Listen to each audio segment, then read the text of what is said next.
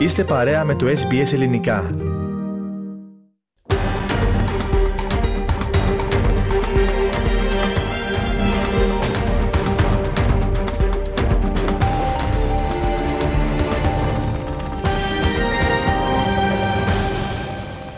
Ραδιοφωνία SBS, ακούτε το ελληνικό πρόγραμμα στην επιμέλεια και παρουσίαση της σημερινής εκπομπής ο Πάνος Αποστόλου και τώρα να μεταφερθούμε στην Πέρθη της Δυτικής Αυστραλίας.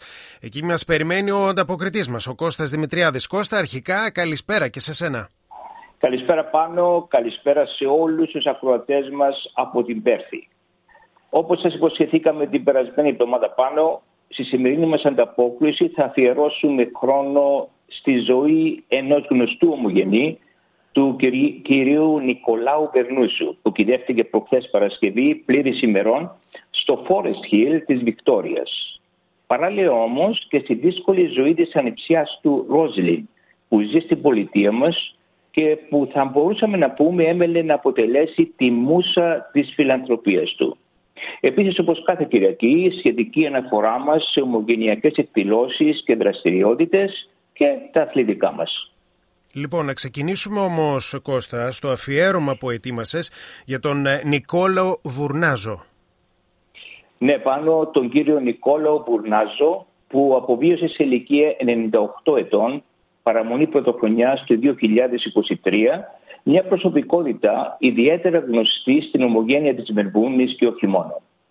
Ο Νικόλαος Βερνούζος γεννήθηκε το 1924 στην Χρυσάνθη του Δήμου Αιγιαλίας Αχαΐας στην Πελοπόννησο. Ο πρωτόδοκο γιος των έξι παιδιών της οικογένειας Βερνούζου. Κατά τη διάρκεια του Δευτέρου Παγκοσμίου Πολέμου υπηρέτησε στο ΕΑΜ, Εθνικό Απελευθερωτικό Μέτωπο, από όπου αφιπηρέτησε το 1945.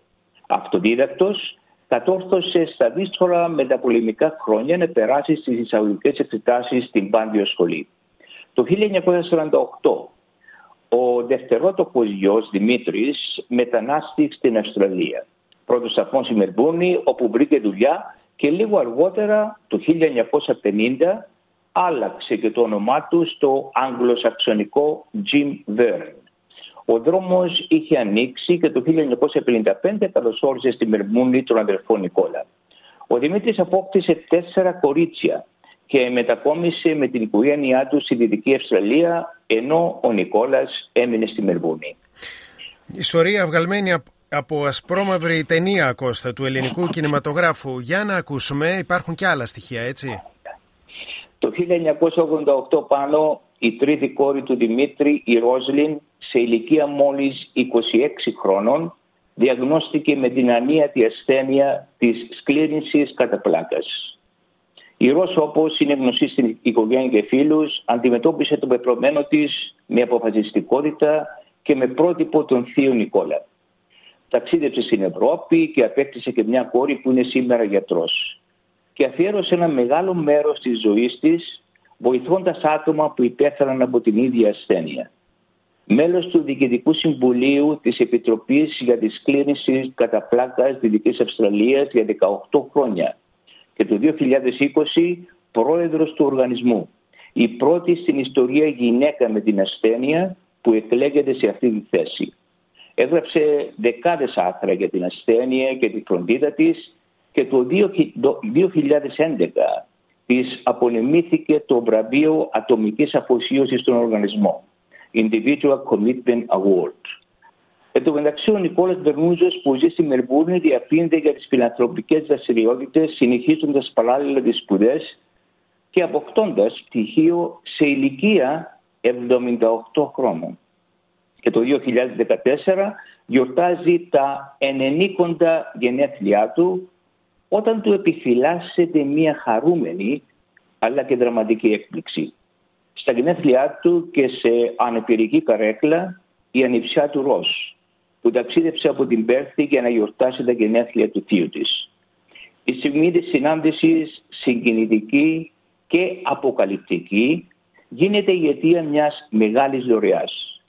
Το 2015 ο θείος Νικόλαος Βερνούζος και η σύζυγος Άννα προσέφεραν το συνολικό ποσό των 2 εκατομμυρίων δολαρίων για την ανακατασκευή της πτέρυγας στέγη στον οίκο Ευγυρία στο Κλέιτον νέα ειδικευμένη πτέρυγα για άτομα με σκλήρυνση κατά πλάκας. Η Ροζ δεν μπόρεσε να παραβρεθεί στην κηδεία του πολυαγαπημένου της θείου. Βρίσκεται επί του παρόντος στο τελευταίο στάδιο της παρηγορητικής φροντίδας. Μια πραγματικά συγκινητική ιστορία Κώστα, σε ευχαριστούμε πολύ. Πάμε όμως τώρα σε άλλα νέα από την ομογένειά σας εκεί. Πληροφορηθήκαμε πάνω την επίσκεψη στην πολιτεία μας του καθηγητή και προέδρου του Διοικητικού Συμβουλίου του Αυστραλιανού Ινστιτούτου Μακεδονικών Σπουδών, Αναστασίου Τάμι. Ο κύριος Τάμις θα βρίσκεται στην πολιτεία μας για μια πεντήμερη επίσκεψη και την Κυριακή 28 Ιανουαρίου θα δώσει διάλεξη στο χώρο εκδηλώσεων του Καστελολιζιακού Σπιτιού με θέμα τις ελληνοτουρκικές σχέσεις.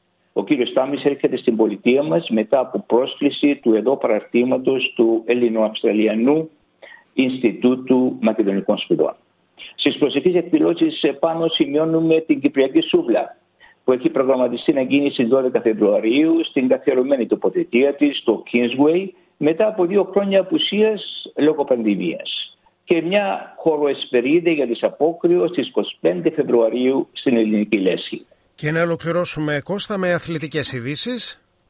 Άρχισαν πάνω οι εγγραφές ποδοσφαιριστών στην Αθηνά. Από ό,τι πληροφορηθήκαμε φέτος υπάρχει μεγάλο ενδιαφέρον για το γυναικείο ποδόσφαιρο λόγω ασφαλώς του παγκοσμίου κυπέλου που όπως είναι γνωστό θα γίνει φέτος στην Αυστραλία και Νέα Ζηλανδία.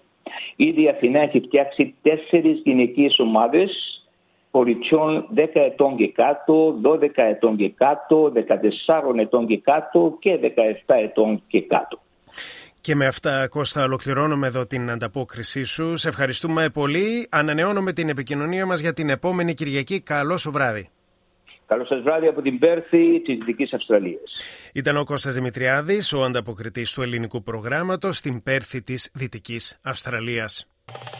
Κάντε like, μοιραστείτε, σχολιάστε, ακολουθήστε μας στο Facebook στο SBS Greek.